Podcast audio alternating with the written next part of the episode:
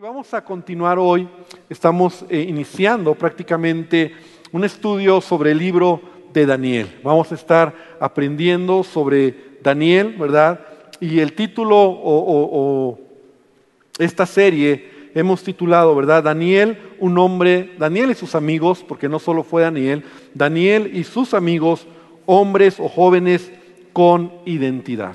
Hablábamos qué importante es tener identidad en nuestra vida. Una persona, un creyente que tiene identidad, eh, difícilmente se va a mover de, del propósito que tiene, ¿verdad? Porque el que tiene identidad tiene propósito, el que tiene identidad entiende su camino. Entonces, eh, yo quiero eh, los miércoles un poco más como continuar en el estudio. Y bueno, es importante recordar el contexto en el que está eh, Daniel viviendo. Lo dijimos un poquito el domingo, pero es importante recordar que eh, Babilonia, el imperio de Babilonia, eh, había iniciado una conquista sobre Jerusalén. Babilonia más o menos en el año 605 antes de Cristo había iniciado esta conquista, había entrado a Jerusalén y entonces Daniel sus amigos que son Ananías, Misael y Azarías, y estos nombres los vamos a estar mencionando, son llevados al palacio del rey, son llevados ante el palacio del rey, donde vive pues, el rey Nabucodonosor, y ahí van a ser preparados. Veíamos cómo ellos iban a ser preparados por tres años para enseñarles la cultura de Babilonia, el, idioma, y para poner en ellos, ¿verdad?, lo que era toda la mentalidad de esta gran cultura, Babilonia. Y después de tres años, ellos iban a ser presentados delante de Nabucodonosor. Todo eso lo dice el capítulo 1. Aún les cambian el nombre, vimos cómo les cambian el nombre. Y es importante entender lo siguiente, Daniel y sus amigos, yo estuve estudiando y Obviamente algunos teólogos comentan que es la edad entre 15 y 20 años, la edad que ellos tienen cuando llegan a Babilonia cautivos. O sea, son jóvenes. O sea, no creas que es, son adultos, son jóvenes de entre 15, algunos dicen 15, otros dicen 18, pero entre 15 y 20, ¿verdad? Ellos llegan cautivos a Babilonia. Y entonces, más o menos considera que Daniel llegó a los 20 años, él estuvo dentro de Babilonia todo el tiempo que duró, el imperio babilónico. Es decir, Daniel tuvo, vivió en el tiempo del imperio de Babilonia y también cuando Persia gobernó, el comienzo del imperio persa, también Daniel estuvo ahí. Entonces, más o menos como fueron como 70 eh, años que Daniel estuvo viviendo en cautividad. Aunque Dios estuvo haciendo muchas cosas, podemos ver cómo Daniel fue un instrumento en las manos de Dios y aunque fue contemporáneo de algunos profetas como Jeremías, que también estaba en este tiempo, como Ezequiel, ¿verdad? Y que estos profetas, Jeremías, Ezequiel, desde otras trincheras, desde otros lugares, estaban sirviendo al Señor y proclamando el nombre del Señor. Entonces podemos ver cómo Daniel creció ahí prácticamente. Sin embargo, es interesante entender y por eso yo le puse que la identidad que Daniel tenía como hijo de Dios no fue cambiada. O sea, todo este tiempo que él estuvo en Babilonia, él tenía una identidad clara, él sabía quién era y él glorificó el nombre de nuestro Dios. Ahora, vamos a ver más adelante cómo aún lo que leemos en Daniel, obviamente, no es todo lo que vivió él.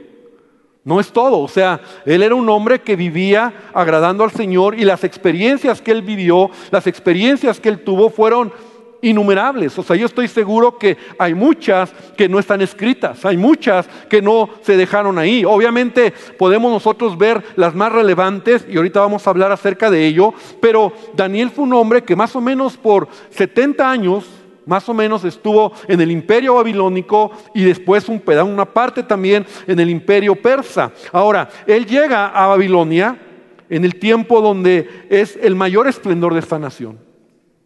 O sea, es el mayor esplendor, siendo Babilonia un imperio poderoso, cosmopolita, destructivo, idólatra y orgulloso de lo que eran. Aún ah, eh, la historia nos habla de una de las maravillas del mundo, que eran los, este, se me fue la palabra, los, los jardines colgantes de Babilonia. O sea, era una, un imperio poderosísimo. Existen muchos rastros arqueológicos de lo que era esta nación. Era esplendorosa, era cosmopolita, era idólatra y era destructiva. Y en ese tiempo es cuando Daniel está y llega a Babilonia. Ahora, es interesante entender cómo Babilonia, como lo decía el domingo, tiene, Dios permite que sea en Babilonia donde Daniel llega cautivo y entendemos esta historia porque aún desde el principio, desde los comienzos de la historia humana, nace esta nación o este pueblo, más que nación, este pueblo. Vemos nosotros en Génesis capítulo 10 y lo estoy dando como un contexto para que podamos entender todo lo que Daniel vivió. Génesis capítulo 10, versículo número 8 al 10, vemos como Nimrod, un hombre que se menciona en la Biblia, que fue un hombre poderoso en la tierra, dice Génesis 10, 8, y Cus engendró a Nimrod, quien llegó a ser el primer poderoso en la tierra. Acuérdate que el Génesis, libro de Génesis, es el libro de las primeras cosas. Es relevante cuando se menciona lo primero de algo en Génesis. Entonces Nimrod llegó a ser el primer poderoso en la tierra y este fue vigoroso cazador delante de Jehová, por lo cual se dice, así como Nimrod vigoroso, cazador delante de Jehová, y fue el comienzo de su reino Babel, Erec, Akkad y Calné, en la tierra de Sinar. Entonces es ahí donde Nimrod eh, se menciona como un hombre poderoso y Nimrod representa, ¿verdad? Acaba siendo un hombre poderoso, pero representa Nimrod el orgullo humano autosuficiente, destructivo, que se levanta en contra de Dios. De hecho, hay historias donde Nimrod, ¿verdad?, se menciona como Dios. Nimrod, hay historias donde nosotros, en la historia universal, nosotros vemos como Nimrod se recibe la adoración, se proclama como Dios, y es en los tiempos de Nimrod, cuando la humanidad se une para construir una ciudad Así lo dice Génesis, y una torre fuerte, y una torre, perdón, para hacerse fuerte y que nadie los pudiera destruir. Conocemos nosotros la historia que está en Génesis con la torre de Babel. Y todo esto sucede en la región de Mesopotamia. Es interesante todo esto, en la llanura de Sinar. Ahora, para que nosotros lo vayamos ubicando, Mesopotamia y la llanura del Sinar está en esta región donde hoy nosotros conocemos el país de Irak, en esta región. E Irak, ¿verdad? Podemos nosotros entender cómo es el archienemigo de Israel actualmente, y a lo largo de la historia lo ha sido.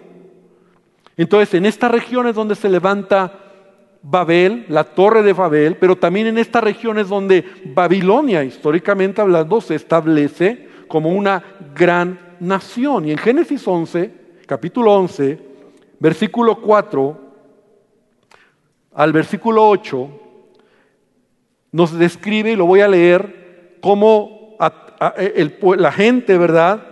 Junto con este poderoso, este hombre poderoso Nimrod, dijeron, vamos, edifiquemos una ciudad y una torre, cuya cúspide llega al cielo, y hagámonos un nombre, por si fuéramos esparcidos sobre la faz de toda la tierra.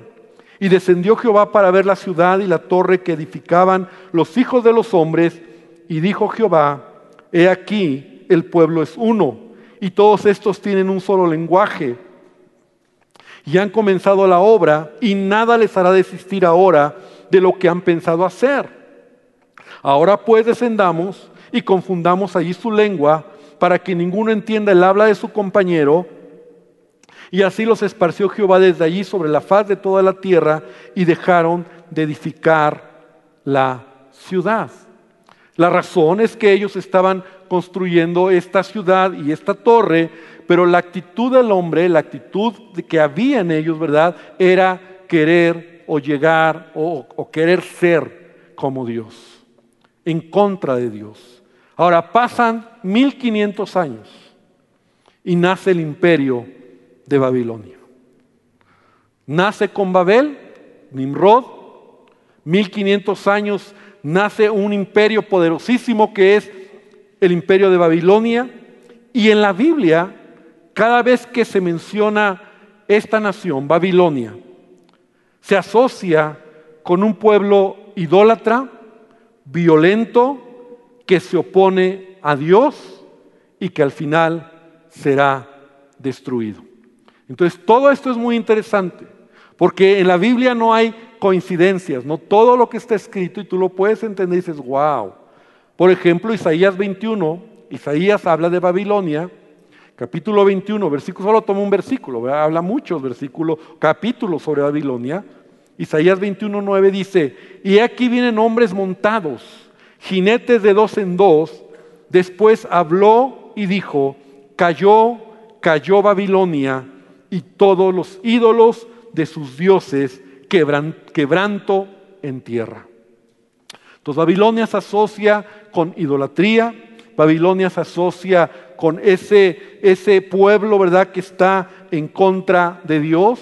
Entonces nace en Babel, se establece una gran nación que es Babilonia, que es destruida, ¿verdad?, años después por, por los persas, y después vienen otros pueblos, lo vamos a ver más otras naciones importantes, lo vamos a ver más adelante, pero el espíritu, llamémoslo de esa manera, el espíritu, eh, lo que nace en Babilonia, ah, incluso en Apocalipsis se, se vuelve a mencionar. Y si tú has leído Apocalipsis, se menciona como la gran Babilonia, ya no como una nación, sino como un sistema religioso idólatra que se opone a Dios. Y eso es lo que representa, ¿verdad? El espíritu de este pueblo, un sistema que se opone a Dios y, como te decía, no es coincidencia que Irak, ¿verdad?, sea el, lugar, el territorio donde nace Babel, Babilonia, la llanura del Sinar. De hecho, en Daniel, ahí tú puedes leer, ver en el libro de Daniel, que abramos el capítulo 1, porque ahorita ya vamos a, a ver algunos versículos. Entonces dice en el versículo 2, Daniel 1.2 dice, y el Señor entregó en sus manos a, Nabucodonosor, entregó en sus manos a Joacim, rey de Judá, y parte de los utensilios de la casa de Dios, y los trajo a tierra de Sinar. O sea, ahí exacto, o sea, en el mero lugar donde nace Babel, la, la llanura, la tierra de Sinar, a la casa de su Dios, sus ídolos, y colocó los utensilios en la casa del tesoro de su Dios. Y esto es muy importante. Entonces en Apocalipsis, en el capítulo 18, para que entendamos cómo este espíritu de lo que hablamos de Babilonia es algo que va creciendo, Apocalipsis 18, versículo 1, entonces vemos aquí la caída de la, gran, de la gran Babilonia. Como te digo, ya no está hablando de una nación, sino está hablando un sistema religioso, ¿verdad? una multitud que se ha vuelto, a la espalda al Dios vivo. Después de esto vi otro ángel descender del cielo con gran poder, y la tierra fue alumbrada con su gloria, y clamó con voz potente diciendo, ha caído, ha caído la gran Babilonia. Pero ve lo que sigue a continuación. Y se ha hecho habitación de demonios y guarida de todo espíritu inmundo y albergue de toda ave inmunda y aborrecible. Esto habla de algo espiritual, demoníaco, ¿verdad? Totalmente contra Dios, porque todas las naciones han bebido del vino del furor de su fornicación y los reyes de la tierra, en el mundo, han fornicado con ella. Y los mercaderes de la tierra se han enriquecido de la potencia de sus deleites. Y oí otra voz del cielo que decía, salid de ella, pueblo mío, para que no seáis partícipes de sus pecados, ni recibáis parte de sus plagas, porque sus pecados han llegado hasta el cielo y Dios se ha acordado de sus maldades. Finalmente, Babilonia, ¿verdad? Como este sistema religioso y este espíritu, ¿verdad? Que va a contaminar a todo el mundo. Y hablábamos algo así el domingo, como Daniel cuando llega a Babilonia es cautivo por el esplendor de Babilonia. Y eso representa hoy para nosotros lo que es el sistema de este mundo. O sea, cómo el mundo te va a cautivar. El mundo, hablamos de cómo el mundo te cautiva, el mundo te presenta las cosas como si fuera guau, pero al final te va a destruir. Entonces nosotros tenemos que entender que es ahí donde Dios lleva a Daniel y a sus amigos. Es ahí donde llega Daniel y sus amigos a esta gran nación cosmopolita, poderosa, idólatra, y le tratan de cambiar a Daniel todo lo que él es. Por eso es tan importante entender la identidad que Daniel tiene. Él no se mueve y vamos a aprender. Ahora, Daniel, Daniel es el autor de este libro. Eso es interesante. O sea, el mismo Daniel es el autor de este libro. ¿no? Él, hace como una autobiografía. Él mismo lo escribe y la intención de, de, este libro, algunos comentaristas, teólogos dicen que su intención es animar a su pueblo, animar al pueblo de Israel, animar a los judíos a seguir adelante porque Dios es fiel en medio de la adversidad. Es decir, el propósito de este libro para Daniel es animar a su pueblo, mostrar la providencia de Dios, cómo Él gobierna sobre las naciones y cómo Dios, ¿verdad? Tiene el control de todas las cosas. Y yo espero que en la medida en que vamos estudiando este libro, nosotros podamos mirar lo que es la soberanía de Dios y la manera en que Dios actúa a lo largo de las edades. Pero en mi vida, Dios tiene el control de todas las cosas. ¿Cuántos lo creen? Amén. Dios tiene el control en medio de la adversidad, en medio de este tiempo. Dios tiene el control.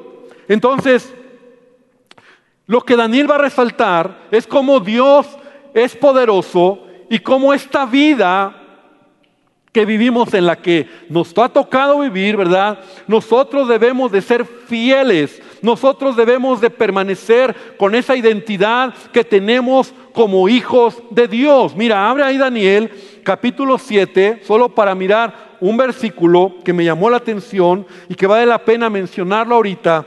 Daniel 7, 16. Capítulo 7, versículo 16. En una de las visiones que Daniel tiene, dice, me acerqué a uno de los que asistían y le pregunté la verdad acerca de todo esto. Y me habló y me hizo conocer la interpretación de las cosas. Estas cuatro grandes bestias son cuatro reyes que se levantarán en la tierra. En su momento lo vamos a explicar. Estas cuatro bestias son cuatro reyes que se levantarán en la tierra. Pero lee el versículo 18. Después recibirán el reino los santos del Altísimo y poseerán el reino hasta el siglo eternamente y para siempre. Amén. Y esto es un pasaje de esperanza. Este es un pasaje en donde podemos ver que en medio del caos, en medio de lo que suceda, la historia como camine y aún en mi propia vida, Dios tiene el control de todas las cosas. Amén. Y yo soy un ser, yo soy un creyente que puedo tener mi confianza, mi fe en el Señor. Ahora, Daniel, ¿verdad? Como, como el autor de su propio libro, vamos a verlo de esta manera, tiene en mente una clara exposición. ¿Cómo va, cómo va a escribir este libro? Como todo autor de un libro. O sea, imagínate alguien que va a escribir un libro, tiene una claridad de lo que quiere compartir y de lo que quiere explicar. Entonces, el libro de Daniel está, son 12 capítulos y es interesante cómo los primeros seis capítulos hay seis historias Seis historias de cómo Dios controla la historia y la vida de sus hijos. Nos muestra cómo Dios es fiel y cómo también Dios trae consecuencias cuando la gente tiene un corazón en contra de Dios. Entonces los primeros seis capítulos son seis historias que vamos a estudiar. Y seis historias que están ahí y yo personalmente pienso que no fueron las únicas en la vida de Daniel. O sea, solo hay seis, pero no hubo seis solamente. No es como en el libro de los Hechos, lo que leemos no es todo lo que pasó en la iglesia neotestamentaria o en la vida de Jesús. Lo que está en los evangelios no es todo lo que él hizo, aún Juan lo dice, ¿verdad? Si describiéramos todo lo que Jesús hizo y habló, no cabrían en todos los libros lo que él hizo. Entonces la vida de Daniel es una vida larga, ¿no? 70 años, y en 70 años él vio la mano de Dios. Ahora Daniel solamente como escritor de su propio libro, él decide poner seis historias nada más. Seis historias. Pero cada una de ellas tiene una enseñanza muy profunda. Cada una de ellas tiene un propósito en su libro. Y, el argumento de Daniel, ¿verdad? En este libro es que no siempre las cosas son como nosotros queremos. Pero Dios es soberano y está en control de todas las cosas, incluso del gobierno, de los gobiernos que son paganos, de los gobiernos más crueles. Dios tiene el control y los usa como instrumento para sus propósitos. La revelación que Daniel tiene, o lo, que el libro de Daniel nos enseña, es impresionante. Porque vemos cómo, y espero en Dios que nuestro, nuestro panorama, cuando vamos viéndolo, cómo Dios toma el control de las cosas, se abra para entender que Él tiene el control de las naciones, de los reyes, de los pueblos, de nosotros. Él tiene el control, amén. Y a veces nosotros nos afligimos demasiado. Ahora, del capítulo 7 al 12, la otra mitad, vemos nosotros como es un libro profético, es un libro donde Dios le muestra a Daniel lo que acababa de mencionar, cómo Dios es quien tiene el control de la humanidad, de la historia misma. Como Dios tiene el control de todas las cosas y al final Dios se va a glorificar y también o junto con aquellos que hayan creído en Él. Amén. Daniel capítulo 12, versículo número 2, dice, Daniel 12, 2 dice, y muchos de los que duermen en el polvo de la tierra. Y aquí se incluye a todos los que han muerto y han creído en el mensaje de salvación. En donde pareciera que la muerte es como el final del ser humano. Pero este es un pasaje de esperanza. Dice, y muchos de los que duermen en el polvo de la tierra serán despertados, unos para vida eterna y otros para vergüenza y confusión perpetua. Y los entendidos resplandecerán como el resplandor del firmamento, y los que enseñan la justicia a la multitud como las estrellas a perpetua eternidad. Amén. Si tú tienes tu propia Biblia, yo subrayaría este pasaje porque es una promesa de vida eterna. Es una promesa de lo que Dios, ¿verdad?, ha prometido para nosotros. Entonces, este es el contexto para poder, o la introducción del contexto de lo que vamos a hablar de Daniel.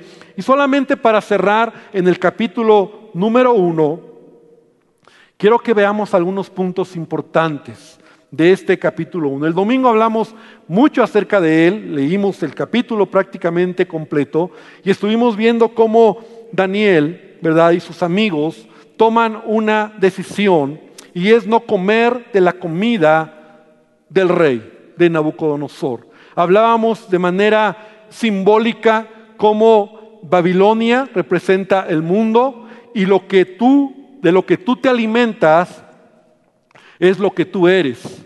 Y hablábamos la importancia de alimentarnos de la palabra del Señor. Y yo lo podré decir aquí muchas veces en la iglesia, yo lo podré predicar y yo sé que muchos de los que se levantan para enseñar, podremos nosotros hablar a la iglesia, al pueblo de Dios, de la importancia de vivir en santidad, de hacer la voluntad de Dios, de amar la palabra de Dios. Y lo vuelvo a repetir otra vez, ¿verdad? De tener nuestra Biblia personal. Porque si tú no tienes tu Biblia personal, entonces yo no sé si realmente tú amas la palabra de Dios, si tú amas a Dios, si tú amas leer la palabra, porque la palabra debe de ser nuestro alimento. La palabra debe de ser lo que trae vida a nuestros corazones. La palabra de Dios te da identidad. La palabra de Dios te fortalece y la palabra de Dios te mantiene en el propósito que Dios tiene para tu vida. Pero ¿por qué lo menciono? Porque debemos de entender que al menos Daniel, en el capítulo 1 nos está relatando que solo fueron cuatro jóvenes los que tomaron la decisión de vivir en integridad. O sea, ¿qué te quiero decir? Que no solamente fueron cautivos cuatro jóvenes. La Biblia lo dice. Ahí en el primer capítulo dice que trajese de los hijos de Israel, de los hijos de Israel, del linaje real de los príncipes, muchachos, o sea, varios.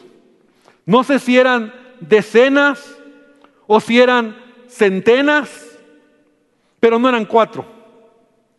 Eran muchos o eran varios. Dice que trajesen de los príncipes muchachos en quienes no hubiese tacha alguna.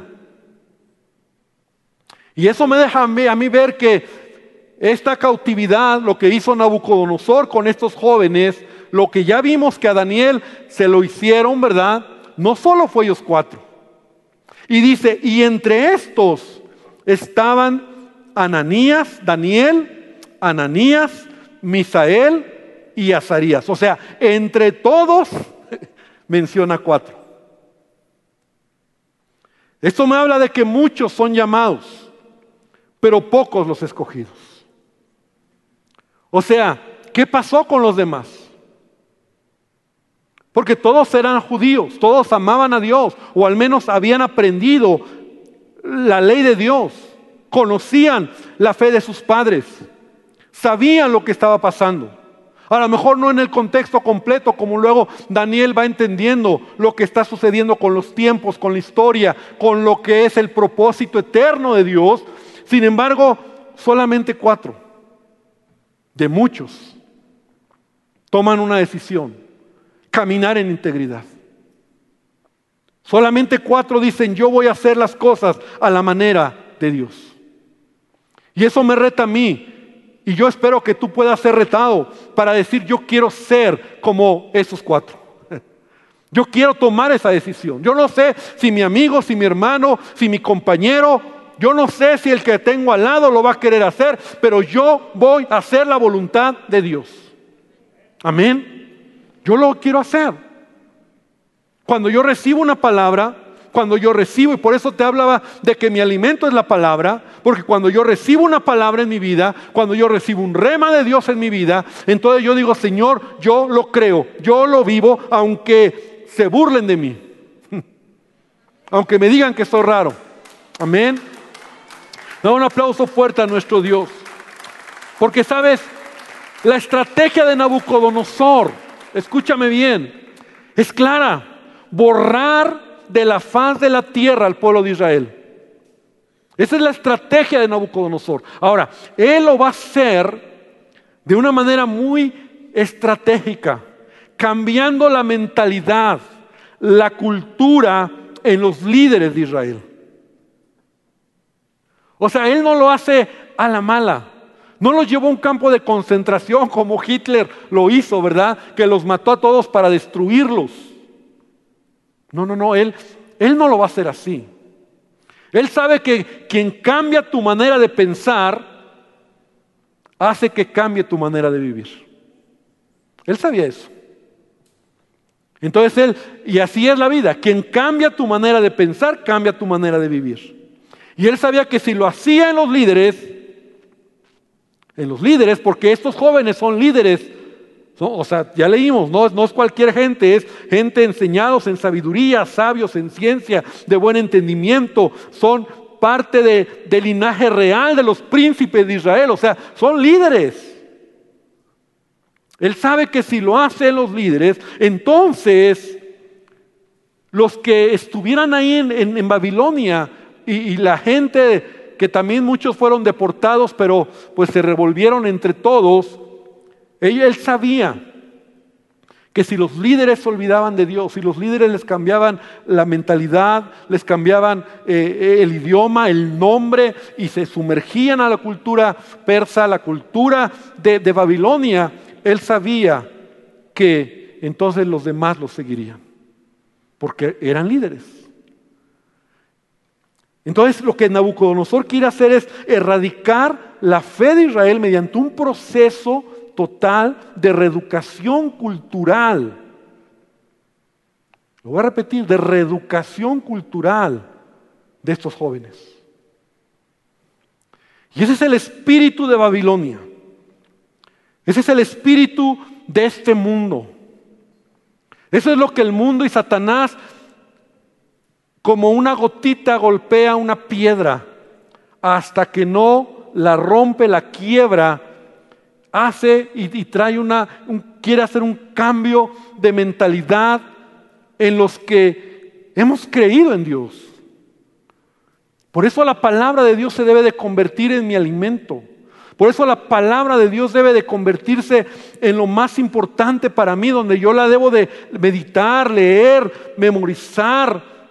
Y cuando viene, como te decía hace rato, un rema de Dios en mi vida, yo decido obedecer. Porque estas, estas palabras, la palabra es vida, la palabra es, es, espíritu. Y entonces el mundo, la sociedad, Satanás, mediante todos sus tentáculos, los medios de comunicación, las redes sociales, y hoy ve cómo todo está tan conectado, tan unido. Él sabe que cambiando la mentalidad, y entonces nosotros, ve qué tremendo.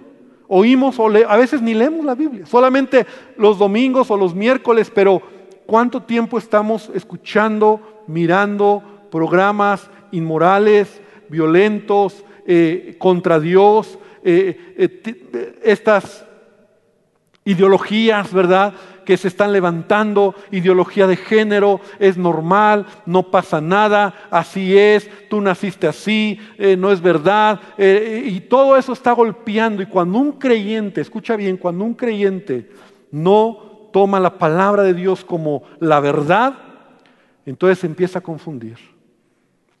Fueron decenas, no puedo decir, la Biblia no nos dice cuántos jóvenes entraron en este en este cambio de cultura. Solamente Daniel y sus amigos, al menos es lo que yo encuentro o lo que la Biblia nos enseña, cuatro jóvenes que se levantaron para decir, no vamos nosotros a hacer lo que nos están diciendo. No lo vamos a permitir. Y, mira, la, la, frase clava, clara, perdón, la frase clara en el capítulo 1 de la identidad de Daniel. Es cuando dice ahí en, Daniel en el capítulo 1, en el versículo 8. Y Daniel propuso en su corazón. Esa palabra propuso en su corazón. Repite conmigo, propuso en su corazón. Daniel propuso en su corazón. La palabra en otra versión dice, otra traducción es, Daniel había decidido. O sea, Daniel ya tenía una decisión en su vida. Él dijo, ah, se había propuesto no contaminarse con la porción de la comida del rey, ni con el vino que él bebía. Pero esa expresión, yo estaba estudiando, esa expresión de propuso en su corazón, es, no, no, a veces da la idea de que, bueno, se le ocurrió, no, él tenía una decisión firme de lo que él iba a hacer y de lo que él no iba a hacer. O sea, yo creo que Dios es por encima de todo. Es mi decisión. Es mi decisión que yo no voy a meterme o no voy a ir a lugares que no agradan a Dios. Es mi decisión. A veces debemos tener nosotros como creyentes decisiones claras. O sea, decisiones quiero decir, eso es lo que yo ya he decidido. O sea, yo no me voy a mezclar con el mundo. O sea, yo no voy a ir a estos lugares. Es mi decisión. A veces nosotros, bueno, pues, pues, bueno, pues vamos. No.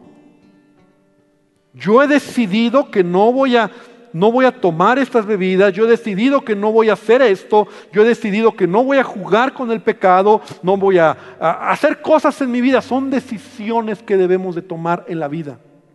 Y las decisiones te van a ayudar a librarte o cuando llegue la tentación, tú ya lo decidiste yo ya lo decidí.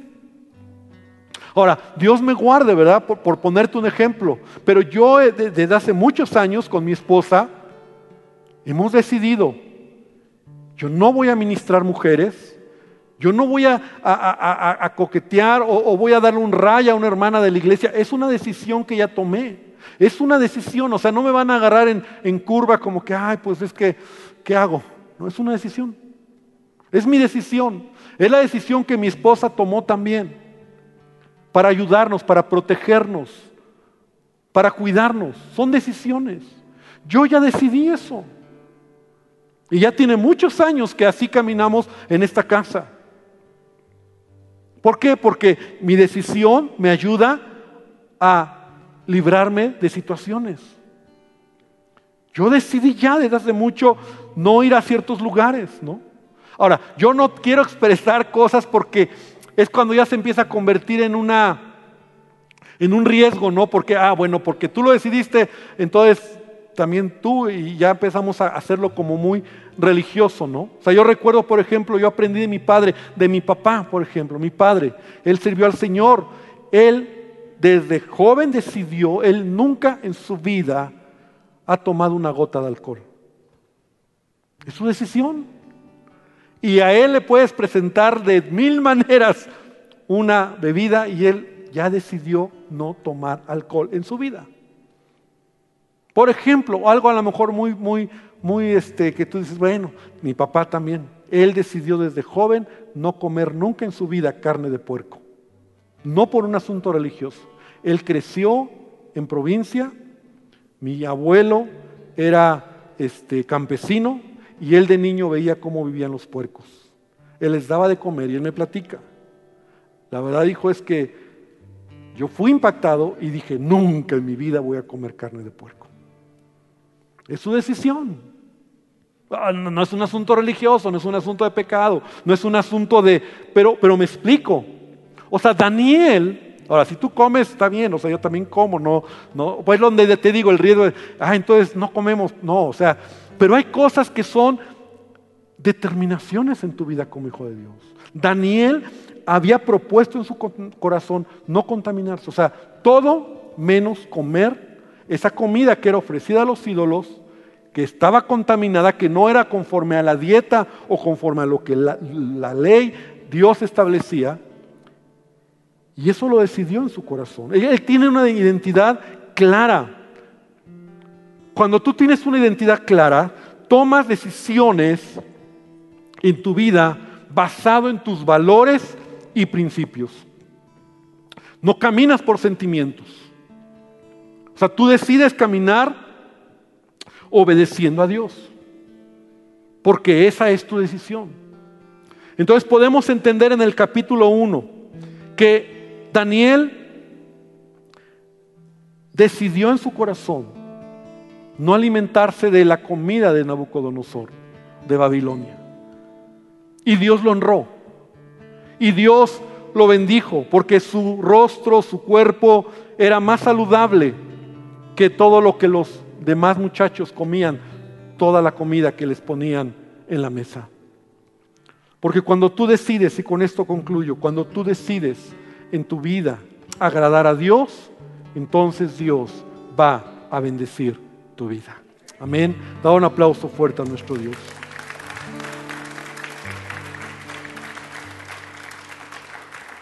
Solo fueron cuatro jóvenes de decenas o tal vez centenas de jóvenes que llegaron a Babilonia. Solo cuatro. Y yo, yo mientras estaba haciendo este, este, esto en la tarde, yo decía, Señor, yo quiero, yo quiero tomar ese reto, yo quiero ser de esos cuatro. Yo quiero ser, hacer tu voluntad en mi vida. Porque nunca terminas en, tu vida como cristiano, como cristiana, de, de caminar tomando decisiones, haciendo la voluntad de Dios. Hasta que nos muramos hasta que Cristo venga por su iglesia, hasta ese día, ¿verdad? Habremos terminado la carrera. Pero mientras, querida iglesia, estamos nosotros en este proceso, y yo quiero invitarte para que hoy podamos reflexionar, yo quiero invitarte a que cierres tus ojos. Y esta historia del capítulo 1 nos ayude a entender cómo las decisiones en nuestra vida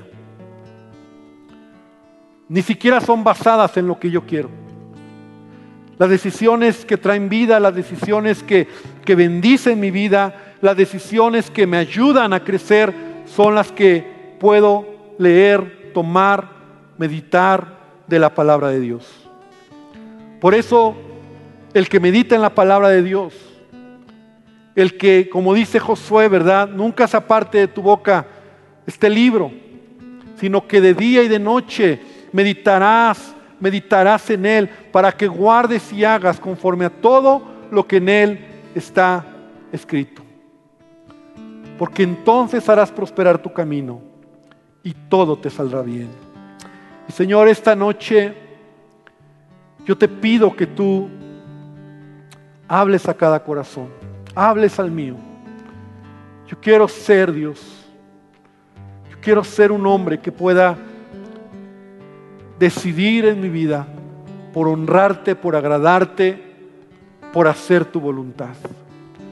Decidir amar tu palabra, amar tus principios y en consecuencia, Señor, obedecer a ella. Y es mi decisión, Señor, es mi decisión. Y cada uno de nosotros Tú hablarás al corazón, pero que sea nuestra decisión caminar en santidad, que sea nuestra decisión agradarte, que sea de nuestra decisión no relacionarnos en cosas pecaminosas, no hacer cosas que no te agradan. Es mi decisión, Señor, hablar correctamente. Es mi decisión, Señor, Padre, honrar mi familia, mi esposa, a mis hijos. Es mi decisión, Señor, ser un hombre que te agrade, caminar en integridad, Señor es mi decisión. Señor, yo quiero hacer tu voluntad.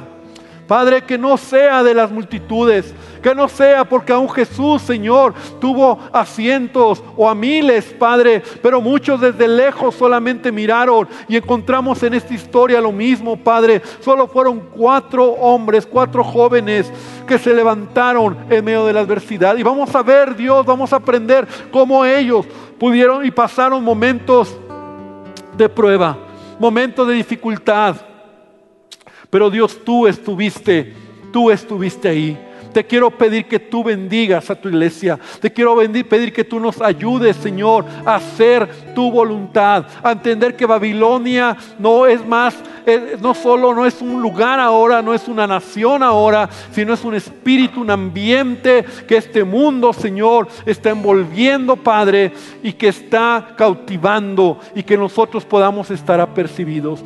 Gracias te damos, Señor, por tu amor por tu fidelidad y te ruego que tú nos bendigas, Señor, en el nombre de Jesús. Dile al Señor hoy, Señor, derrama de tu bendición. Y aun si tú hoy, amigo, vienes por primera vez y a lo mejor hoy dices, yo necesito de Dios, yo te invito a que tú le digas a Jesús en tu corazón, mira, Él te ama y Él desea bendecir tu vida, Él desea bendecir tu familia y es... Hoy puedes decirle a Él, Señor Jesús, cambia mi corazón. Señor, es mi decisión, dile, es mi decisión conocerte. Quiero que entres a mi vida, perdóname por todo pecado, cambia mi corazón por toda mala decisión, Señor. Te pido que tú llenes mi corazón, que tú me ayudes a entender y a conocerte más. Y Padre, te pido que tú bendigas a tu iglesia aquí y a la iglesia virtual que están en sus hogares. En el nombre de Jesús. Amén y amén, Señor. Amén. Gloria a Dios. Gloria.